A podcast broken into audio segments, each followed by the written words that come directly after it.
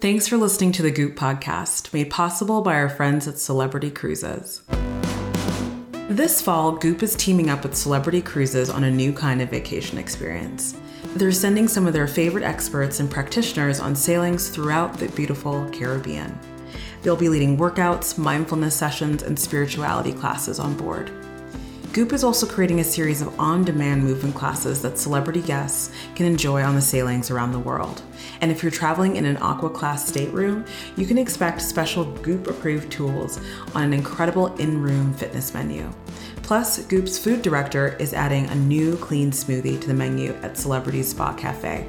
To learn more and book your vacation alongside these very talented practitioners, head to celebritycruises.com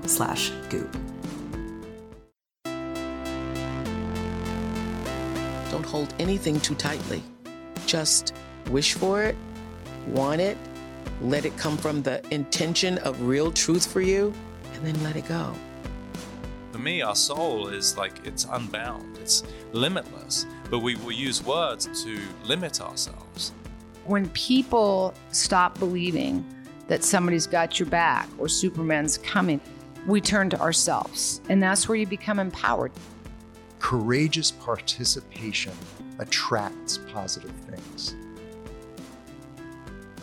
I'm Gwyneth Paltrow, and this is the Goop Podcast, where we bring together thought leaders, scientists, healers, creatives, and seekers. I'm so grateful to be able to interview these bright minds and share their incredible wisdom with you. And I especially love listening to the conversations that are led by my brilliant co host and friend, Erica Chidi. Erica is the CEO and co founder of Loom, and she's been a part of the Goop family since the beginning days. We believe that simply asking questions and listening has the power to change the way we see the world. I'll let Erica fill you in on her guest today. Today, I had the pleasure of sitting down with the incomparable Esther Perel. I met Esther earlier this year at a gathering at Esalen, where she introduced us to her new game. Esther created a deck of cards that helps people connect with each other. It's called Where Should We Begin? And I haven't been able to stop thinking about it. Here's how the game works each person draws a card from the deck and is given a prompt. Esther created the prompts based on conversations she's had with other people over the years. Each card asks you to share something about yourself, like, What's a rule you secretly love to break? Or, What's the worst kiss you've ever had? Or, how do you want to be remembered? Esther and I talked about the importance of play for adults and how stories are how we connect with others. Esther explains how curiosity shakes us out of social atrophy, and we also got a chance to play a quick round with each other. Okay, let's get to my chat with Esther Perel. Hello. Hi, hi, hi. so nice to see you again. It's so nice to see you too. I feel like it's great to have seen you in person and been able to commune with your actual physical body and then following it up with this perpetual digital experience. No, no, it's like we have a, at least we have a memory of each other in three dimensions. I'm so excited to talk to you today. And there's so many things that we could jump into, but the thing I really want to dig in on is this incredible new game that you've just developed. And the reason why the reason why I really want to talk about it is because I haven't stopped thinking about it since you introduced it to me a couple of months ago. And I think oftentimes when when people are in conversation with you, we're really digging into kind of our, our macro relational experience. But I know we will get into those components, but I actually want to talk about your creative process because I don't think that we get the chance to hear a lot of that from you. And so I'm really curious about what led you to develop the deck of cards and and and, and what's really what, what what was the focus behind it? So I I wake up one day and I'm saying in the middle of the pandemic and I'm saying I miss my dinner parties. I miss my friends. I miss intimacy. I miss the spontaneous curiosity of happenstance, of chance encounters, that erotic dimension of our lives. How am I going to stay connected to that. It's one thing to just talk about it, but it's another thing to experience it. And I just said, I want to create a game because play is essential in that sense that it keeps you connected to the imaginary, to possibility, to taking risks, but it gives you a frame to be able to do it. And so I called the team and I said, I want to create a game. And they all looked at me like you know i know nothing about games you know and i'm not a i'm not actually a player like that but i know play so i don't play games but i play and i understand the importance of playfulness and the connection between playfulness and hopefulness and freedom and possibility and risk and all of that and connection and so i said i want to create a social game a game that's going to help us stay connected that's going to, at this moment, help us with the re-entry process, with the reconnecting as well, after we come out of such a long period of social atrophy. And I was able to bring in the team and to think, you know, stories. I have worked on where should we begin as stories. Stories is what binds us, stories is what connects us to people. How do we go about creating a game of stories? And so we had thousand prompts and then we kind of weeded out i brought in a little pod of my close friends and we started to play and play and play and see which were which were the prompts that yielded the most beautiful stories the most unexpected stories and stories that are told among people who know each other and realize that there is still so much they don't know and stories that are told among people who meet for the first time and realize how much they can discover and how much play gives you the permission to ask questions and to talk about things within that ritualized experience that you don't get when you go into the linear, straightforward conversation. I think it speaks to the power of storytelling. You know, the game, Where Should We Begin, basically unlocks the stories within and, and gives you the frame and the permission to ask the questions you don't usually ask and tell the stories you don't necessarily tell. You know, we used to make cards on paper. We we created 10 of them just so that we could hold something and see how it works. And but of course it didn't have the same texture. I mean, eh, the card game is played with many senses. It's the interactive social component, it's the tactile component, it's your own looking internally component. So it's the eyes, the ears, the senses, the, the hands, all of that is involved when you play in a very subliminal way. You're not busy thinking about it, but it's all right there. And that's why play unlocks and why play unleashes. And unfortunately, we too often think about play as something that little children do and that adults don't, you know, was becoming an adult goes with becoming serious rather than really understanding that staying in touch with the imaginative is fundamentally healing, connecting, but also healing.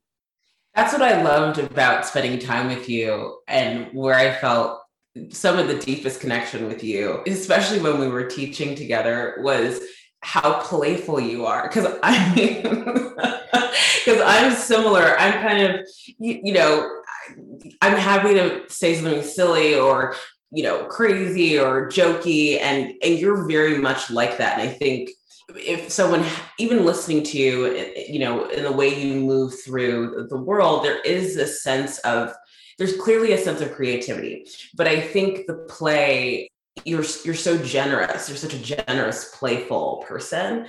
And you know i think it's hmm. something that i think it's something as an adult you forget you know and i i definitely have not forgotten. And i think it's been a, an important part of me healing and moving through my trauma. And I think it's also, you know, culturally a part of, you know, how I grew up. It's like you've got to figure out a way to laugh about it. You've got to figure out a way to to inject joy in something that is really challenging. And I think, you know, even in, from what I know about your history, you know, from your lineage, it's like you have to create joy and play in order to survive. And does that resonate? I mean, I can't even tell you how much it resonates. I participated years ago with my husband Jack in a project that we were doing with theater, working with Chilean torture survivors who had been incarcerated, you know, in solitary confinement years on end. And we listened to their stories and we would enact them. But because we were so in touch with the suffering and the horror of it, we took it very seriously. We certainly didn't want to make light of anything they said. And when they came to watch us perform their stories, they said, Where's the humor? Where's the play? I mean, you think you think we survived on this? You know, we had grit, we had resilience, but we had humor. I mean, and then they began to tell us situations that were, of course, tragicomic, but it was so important that we understand that what my father used to call there is laughter in hell. Yes. And he also, my parents both, you know, talked about experiences in the concentration camps where they just would laugh because what else was there to do? Either you laughed, and when you were done laughing, then you would sob, and when you were done sobbing, then you would laugh because you had you lived on such extremes. So this notion that playfulness, staying connected to the imaginative, to possibility, which involves curiosity and ultimately is your sovereign freedom. That's one of the things people can't take away is actually essential. You know the best writing is written in often in oppressive regimes in oppressive situations where people use metaphor and humor to describe what everyone knows but nobody will name but we all understand and we laugh at it and I think that that dimension is sometimes lost when we just want to be transparent and concrete. It makes me it makes me curious about the card game and people who are in relationships right now. I am very excited to uh, play the game with my girlfriend, and primarily my excitement around it is because I know that it's going to push us into a place of play and also into a place of repair and exposure. These are all things that I think, you know, in any relationship are obviously kind of important ingredients. In your opinion, how can this game help people who are currently in a partnership? You know, is it a tool? Can it help kind of shake out some of the atrophy that we've been sitting in? You know, what happens when I create a game is not unlike what happens when so I have where should we begin the game, but I also have where should we begin the podcast, and I have the books. And there is this like, moment when you've created something and it goes out into the world. And you thought it was going to be read in one way or listened to in one way or played in one way. And then you learn, people start to send you letters of what they've done that you never even thought about were possibilities. You know, yesterday I received a letter from a man who tells me, I wanted you to know I got this game and I took this person on a on a road trip with me. We just met, and we basically played the, your game for the entire trip, and we got to know each other and to meet like never before.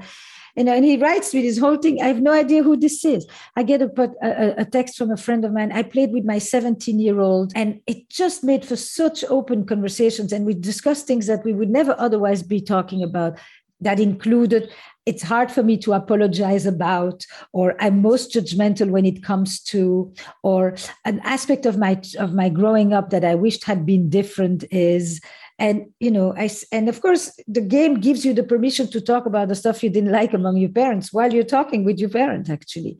So I'm hearing people playing with eight and nine year olds. They take out the, the cards that have the pink triangle. But then I'm hearing people who just played with the pink triangle on a first date, and it just allowed all the questions you would want to know, everything you want to ask about sex that you don't know otherwise how to ask.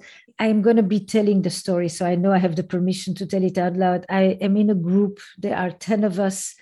I don't know any of them except the host and a guy gets a card and it says part of myself i need to break up with.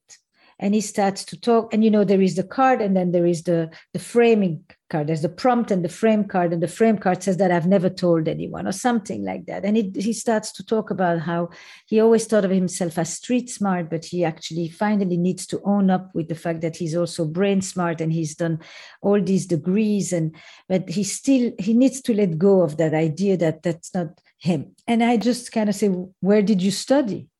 And he says, In Eastern Correctional Facility, where I spent the last 40, 24 years. And on continues this, the conversation. What program? How did this happen? You know, who would have told this just because we're standing there with a glass of wine in hand, you know, on a deck? And all of us, it was like, this is when you have a moment when you see the serendipity and the frame of the game come together and you hear a story that gave him also a way of telling it that that made sense and not just you know there was a reason to tell us this not just because we're just asking and where do you live? kind of thing. Situations like that are you remember them. You don't remember what you ate at that dinner but you sure remember the story that you heard. Yeah i mean that's just i mean i'm just sitting i'm just sitting with that in terms of what you just shared around ah. how it's just so the humility the humility you know there's another guy got the card you know a myth about sex that i that i need to let go of or that i grew up with. And starts describing his you know his childhood in australia. And the partner is looking at him like you know never knew any of this you know. A guy we've never met and he gets a card i need to try harder and he starts to talk about how he doesn't stand up for himself and how this affected his marriage that just dissolved recently. And an eight year old gets a card. It was like a thing that I want but haven't said out loud. And then she finally tells her mother, I wish that you would sometimes say more positive things to me. it was like one thing after another. So sometimes the game is, you know, very funny. And sometimes it's actually not funny, but you know that you're in some altered state. You're not in ordinary mode, you're in poetic mode, you're in permission mode, you're in play mode. We'll get right back to the chat. Over the course of the past few years, Goop has been collaborating with celebrity cruises and dreaming up unique getaway experiences for the wellness obsessed traveler. With GP as celebrity's new well-being advisor, they're set out to redefine luxury travel by incorporating holistic well-being experiences into their sailings. And this fall, Goop is rolling out a special onboard wellness program. They're sending some of their favorite practitioners on select celebrity sailings throughout the Caribbean. They'll be leading workouts and teaching classes on mindfulness and spirituality. Also, if you book an Aqua Class stateroom on most celebrity sailings, you can check out the Goop approved tools that will be hand selected for you. You can check out the Goop approved tools that were hand selected for your in room fitness menu. There's an acupressure mat that's designed to press and massage hundreds of acupressure points across the body. And there are two more products the Infinity Roller and the Align Dome that can help make your time on board even more restorative. When you're finished with those, you can head to the Spa Cafe, where they're serving a special Goop smoothie. You'll also be able to experience on demand fitness classes with a couple of Goop's favorite teachers on most celebrity sailings. To learn more about the Goop experience on board and book your sailing, head to celebritycruises.com slash goop. Okay, let's get back to the conversation. What you just said, the words altered state I think are two really powerful words and is an important thing to call out because I think that's that's the thing about play. It's like even why do we go out for dinner or to a date? You know, it's we're looking to be in an altered state. Because sometimes we're like, why do we want to play a game? I think the adult logic is like, I don't have time for games. As you said, I'm an adult. I need to be serious. But you know adults look for altered states all the time. There's so many we have like an inner craving for that. So i think that you could say that when you know play is the other side of productive right? What the goal of play is the is is to play. There is no other goal in playing. Maybe winning but winning is a part of playing.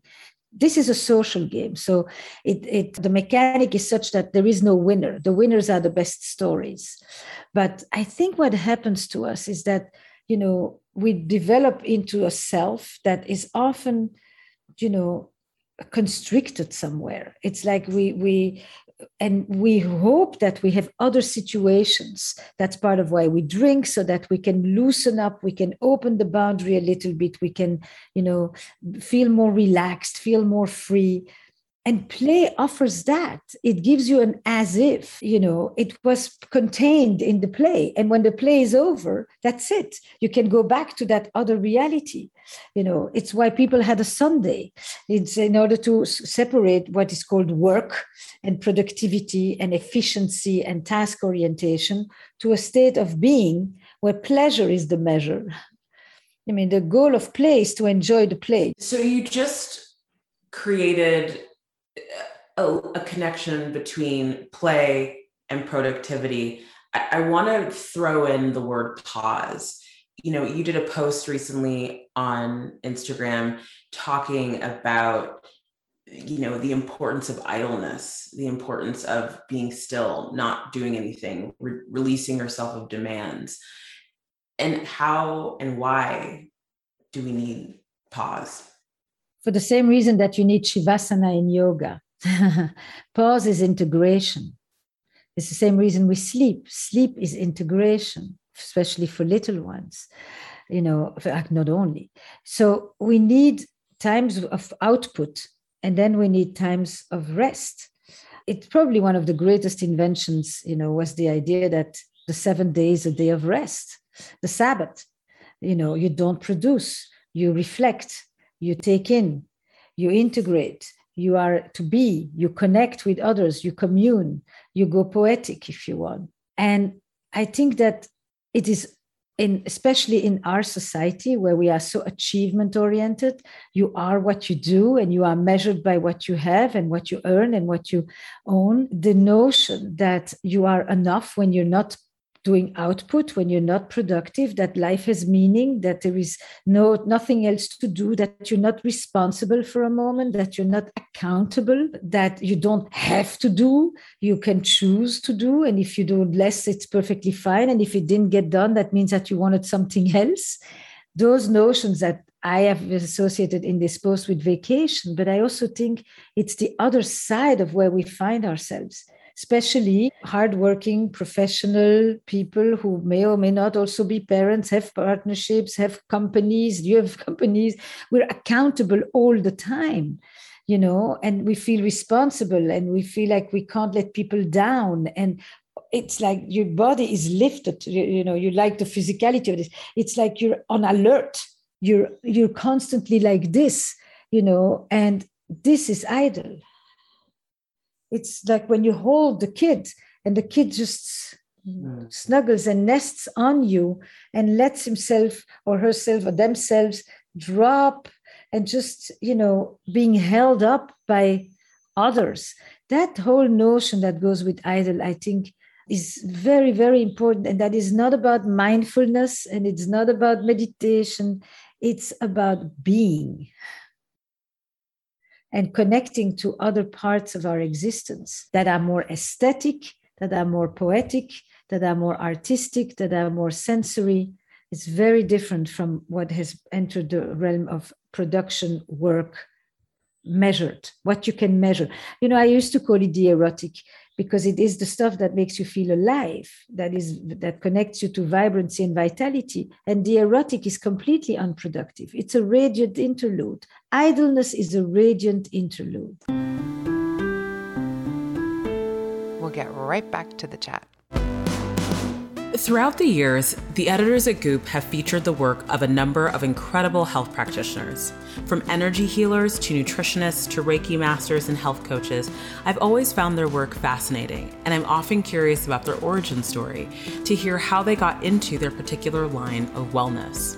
The answers have been as varied as the people themselves. Some worked in traditional medicine for years, others used to be in finance and made the pivot after burning out. And for some, it started as a side hustle before they decided to make it their life's work. But they do all have one thing in common a deep commitment to helping people feel better. If you've ever been curious about becoming a health coach or wellness entrepreneur, if you've been frustrated by some Western medicine options in the past, or you just want to do a deep dive into your own well being, the Institute for Integrative Nutrition offers an online training program that could be a great place to start. One of their core tenets is bio individuality, which is the idea that no one diet or way of living works for everyone, and that we all have unique needs. Their course covers the whole gamut, teaching nutrition, nutritional science, coaching methodologies, business and marketing skills, and personal development tools. The program is designed to fit your schedule. You can choose from either their one year program or their six month accelerator program, and both programs support English and Spanish speakers. They have audio and visual lectures and online libraries full of supplemental lessons and resources. To access a free online sample class and learn more about their current special offer, including how you can save up to 35% on tuition, visit integrativenutrition.com slash goop. Listeners will also receive a bonus gift package when you enroll. Again, that's integrativenutrition.com slash goop. Okay, let's get back to the conversation. A lot of people are not in relationships, are single. And you know, somehow for me, as we're talking about idleness, I can't help but think of people who feel like they have a lot of time alone, maybe feel like they've maxed out that ability to be singular and to be idle and are craving something more. How do you, where can you begin within yourself if you've reached that point? How, do you connect there? I think that when we divide the world with people are in relationships and people are single, we are basically implying that in relationships mean in a romantic relationship of two. generally means of two not of three or four. Or and that that is the privileged relationship. And then there is single which actually their aspiration is to want to be in that kind of relationship and that they are alone. And i think that that may not be reflective anymore of what goes on. And I, have actually written quite a bit about it in the last weeks. Singleness is also a choice and it's also sometimes a temporary state. Today i'm in a relationship tomorrow i may not and today i'm not and tomorrow i may be. But a lot of people who are not in a romantic relationship are in many relationships. They have deep family ties, deep social ties, and they are not alone. And a lot of people who are in a romantic relationship may have a partner, but they are actually socially disconnected and often feel very alone and don't nurture their friendships enough, etc., etc. So I think the question is really more how do we straddle today our aloneness, our loneliness, and our connection. That's right. And there are some of us who may be alone, but are not lonely. We may be alone, as in we are not part of the framework romantic relationship, committed romantic relationship, or dating in this moment. We have a lot of us who may be in a partnership but feel deeply lonely. and then, you know, to me, the issue is that we need all three. Some people have lost themselves in the context of being with somebody else. Some people, in order not to lose the other, lose their own sense of self. Some people are afraid that if they go to another, they're going to lose their sense of self. And so they shy away from being in a more intimate connection. An intimate connection doesn't mean necessarily a committed relationship. You can have a committed relationship that's not intimate and an intimate relationship that doesn't yet have a long term commitment attached to it. I think we really need to use these things a little bit more fluidly. But what I do know is that no matter where we are, we need the connection. Some of us more, some of us less. We need friends. Friends are different from partners.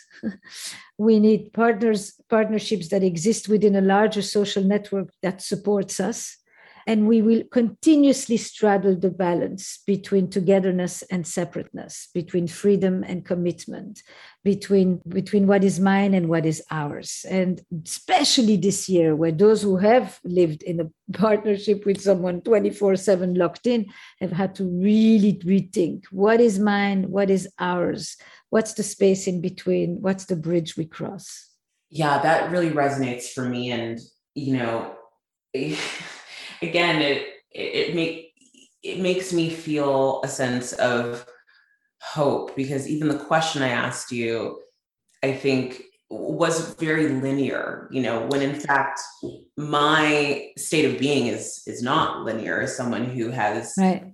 different relationship constellations and you know been very much outside of the one to one relational dynamic and really have found that especially as a gay person, you know, my biological family versus my chosen family. My chosen family has provided me with relational comfort when I have not been in a relationship when I was going through my it's also I mean I fall in the trap too you know I think the your life is much bigger than the categories that you're using to describe it because it and they're biased categories and they are all traditional categories that we've all been seeped in and so we think like that you know in a relationship and single and single means alone, and it means lesser, and it means incomplete, and it means you know doesn't have a has, hasn't reached the goal that everybody has, which is to be with somebody. And I myself have to peel that off. It's easy to hear it when somebody else makes the makes the slip, but you know I, I'm not free from the same responsibility at all. There is a deep simplicity to being alone, and and I'm realizing how to choose to be with someone, to choose to have a child, or to have have these responsibilities. They are responsibilities, they are accountability, contracts, they are they are spaces of constant demand. And it's not about being selfish, but has has a deep desire for, you know, inner excavation and play without interruption, let's say. Yeah, solitude for solitude. Yeah. But the power, I, I think up until this last year, I don't think I understood the eh, allure of solitude. And some of us want that more simple, structured, ritualized, controlled devotion. And some of us thrive on greater variety in the full sense of the word variety. It's not less devoted, it's energetically different. Some people first need to feel themselves on the inside to then be able to go with a full tank into the world. And some people fill their tank by being in the world. Mm. Mm. And there is no better or, on this one. It's really two different ways to engage with the individual and the collective back and forth. How how are you filling your tank right now? What are you mm-hmm. doing to play? Like how are you doing that right I now? mean, I definitely played and laughed when I was creating the game. It felt like I am in touch with that creative process. Like we would come up with wicked cards and stories, and it like I went through the human condition and I looked at every vice and every. It was really not a game that was meant to be earnest and just share vulnerability. It was about the full tableau of the human condition, you know. But how I play, I think, as you were talking, and about relationship and single. So I, I, did go away for the first time for more than a month. And I went the first part with my husband and the second part with my friend. And that in itself was a fascinating choice to realize that, you know, you as a, as we're discussing here, that while you are in partnership, that doesn't mean that there are certain things you don't just want to go and do with other people, friends. And it was such an interesting contrast to the kind of travel I did first and the kind of travel that I did next. And what I did are the things that I love to do. I hiked, I biked, I swam. And most importantly, something that I really needed to recapture is I read fiction. I read novel upon novel. And I hadn't been able to do that during the pandemic because I couldn't leave my reality. I felt like I was too anchored into making sure that my world is okay. Whereas when you read fiction, you have to leave your reality and actually you surrender completely in the, the worlds of others and you don't want anybody to interrupt you. Leave me alone, let me finish my book. And that was one of the greatest pleasures of this summer is that I just reconnected was I was finally able to be calm enough inside that I could be swept into other people's stories. And I think that that was one of my recharge. I, I mean, a good novel tells you a story that you cannot capture in the in, in just with regular conversations. It, it it allows you to to go into depth, detail by detail of characters. It's like long term therapy rather than a short consultation. So I really, really enjoyed that this summer. I enjoyed being away. I think that recharge for me is when I am speaking other languages, when I'm just other parts of me come to life in other places in the world. It's when I end up just dreaming. I think recharging is also when you dream, you think about the lives not lived, the other options, the things you still want to do. And you just meander, you let your mind wander without feeling like you have to make decisions. That mm. is a recharge. It's it's playing with possibility without having to commit to anything. it's very recharging. You know, it was about seeing people that I hadn't seen in two years. I think that even last night, you know, we came together, a few people, and as we were talking, you could see some said, you know, I haven't been in a dinner at a table with others like that in I don't know how many months. I have not seen people move. I have been primarily alone. I mean, you, you, we really want so much to make it like we're right in there, right back. And that nervous system of ours, that body of ours that has just been like this for so long, you know, it's opening, you know, it, it's what she she used it as like a, a thing that opens up, you know. That image itself was what I was imagining is happening to our to our bodies, and that's what's recharging us. And some people recharge more privately, and I recharge more in social context. But I, I think the concept is how do we how do we fill the tank? And beauty fills the tank nature fills the tank you know art fills the tank. It's that. It's yeah. not more working hours that's for sure. It is not more working hours that is 100% for sure. But i also in terms of what i was able to kind of hearing you talk about how you were able to fill your own tank is like a reminder for me too. I think you know I, I find myself spending more time just with idle thought and being really imaginative, knowing that that actually does make me feel a lot better. And I spend a lot of time singing. Singing is a really great outlet for me. You know, absolutely. I, you know, I find I hum or sing just like through the day. I, and I, I sometimes I don't even know I'm doing it. And I feel like so many black women I know in my life and have grown up around do a similar thing. I think it's it's just a constant reset somehow. I'm so glad you brought in singing. No, it's a reset, but also singing is such a it's a voice. It's a, i exist. It's i hear myself. It's i it, it's freedom. It's assertiveness. It's it's rebellion. It's so many things go into into singing. It's deeply intimate. It's when you're alone in the shower singing. It's i mean i i, I singing or playing an instrument but singing is your own voice is the instrument. Ah absolutely. I'm so glad you brought it up we'll get right back to the chat. Of course, I think the scientists and product developers at Goop are pretty awesome. But I have to say, they've outdone themselves with the new gut microbiome super powder. It contains probiotics, prebiotics, and digestive enzymes. It was carefully formulated to support a healthy gut, reduce occasional bloating, and promote healthy and normal bowel function. The powder comes in small sachets that you can mix into any cool liquid. We purposefully made the powder unflavored and unsweetened so that it tastes great with any kind of smoothie. Or you can simply mix it into an alt milk or water and you're good to go. I'll tell you a little bit more about these ingredients before I get to your promo code. There's a clinically studied dose of probiotics, plus prebiotics and digestive enzymes, as mentioned, and then we have also included the amino acid glutamine to nourish intestinal cells, plus a concentrated extract of aloe vera, which is traditionally used for its soothing properties. The ingredients in this product are brilliant. I've been drinking the Gut Microbiome Super Powder daily for a while now and have noticed such a great difference in how I feel. I hope you'll try it out for yourself. Just head over to goop.com slash gut podcast. At checkout, enter code GUT20 and you'll get 20% off your super powder box.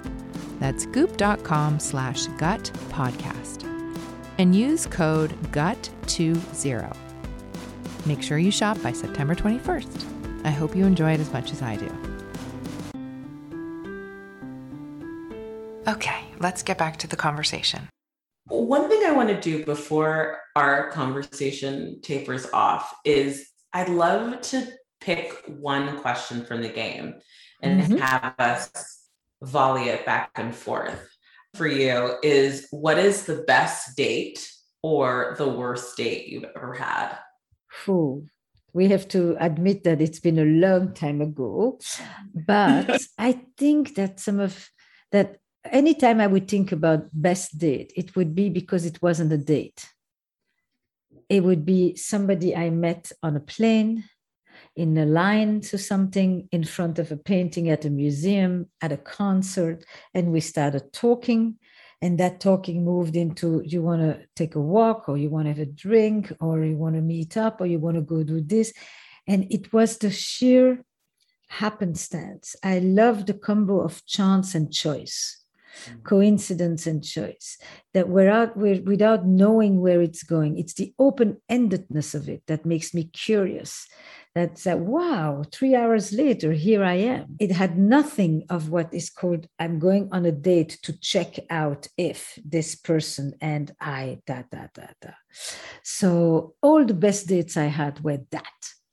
And the worst dates i had were were sometimes when i would sit with somebody or be with someone and just have that feeling of you have no idea who I am. And you're not curious enough. You think you know. There was two kinds. There's the you have no idea and you're not interested enough. And then there is the you have no idea because you think you do know and you know nothing. And I find that so empty. I think bad dates are empty stories Yes. It's basically terrible plots. Nothing happens. And what happens, you don't want to know. so you want to get out of the story. You know, a date is a story, like a relationship. We went here, we did this, this is what we talked about. Then it ended like that. And I think a bad date is a terrible story. Who wants to, you know, it's a story you don't want to tell, except it's so bad that it becomes a story you have to tell, you know. but it's an awful, it's the, the story in and of itself. Uh, you know that that's my that feeling like ooh, you know accompanies the the the oof oof oof. It was so it's it, the sounds i make are more more telling about what made it a bad date than the actual you know intrigue. But i definitely think of dates as stories. Is, is it a story i love to be a part of? I, I, I like to be the protagonist. I'm involved. Uh, okay what would you be do you, have, do you want me to ask you one, right? Yeah, uh, definitely. A rule I secretly love to break. a rule I secretly love to break. That you've never told anyone. Oh. Or if you prefer, it's a rule I secretly love to break from your teenage point of view. There's like, you know, a rule I secretly love to break is not wearing my seatbelt on an airplane when I'm told that I need to put the seatbelt on because it feels I feel uncomfortable. I know you're supposed to keep your seatbelt on, and I'll pretend that I've like clipped it in, but I haven't. And I think I've been doing that since I I, I started flying pretty young, and I've always myself doing that. And there's always a really smart flight attendant who will see the blanket over my lap, but will see that the seat belt's oh. not. and she'll be like, "Hey, honey, I need you to put your seatbelt on." And I'll just be like, "Darn, I thought she didn't see me." So. If, if anything, and I think talking about vacations and getting away has put me in like a plane state of mind. I'm like, that was something I would do on a plane. If I asked you, I wish someone told me blank about sex from your teenage point of view. You know, I wish someone had told me as soon and as early as possible that it's okay to stop having sex right in the middle of it if it doesn't feel good and you want to try a different position or you want to just take a break. You know, I feel like, especially when I was younger, in, in, more of a hetero lens of sex, you know, if it's in that deep heat and you know you're you're you're you're really quote unquote or your partner is enjoying it you just keep going even if you're just like not feeling comfortable or it's not feeling good and I, I wish i'd been told that earlier I now feel a lot of comfort and a lot of, of power in slowing it down and pulling away in order to find my center and to be able to protect my pleasure. And that's and that's something that came a little later in life. And so I, I wish I'd known that because I think the feeling that I had before I felt empowered around that is if I do that, I'm going to ruin it. They won't want me. How do I fix it afterwards? Not thinking about my own needs. We could go on. There are 230 of them. I know. And I, I, I love talking to you so much. It's always such a gift to connect. And I, I'm really so happy that you've birthed this really powerful tool for all of us to just play with and and connect with ourselves and and each other. So i'm so glad that we could talk today. Thank you. Thanks for tuning into my conversation with esther perel. You can pre-order where should we begin at estherperel.com Thanks for tuning in. This has been a presentation of Cadence 13 Studios. I hope you'll listen, follow, rate, and review all of our episodes, which are available for free on Apple Podcasts, Spotify, Audacy, or wherever you get your podcasts.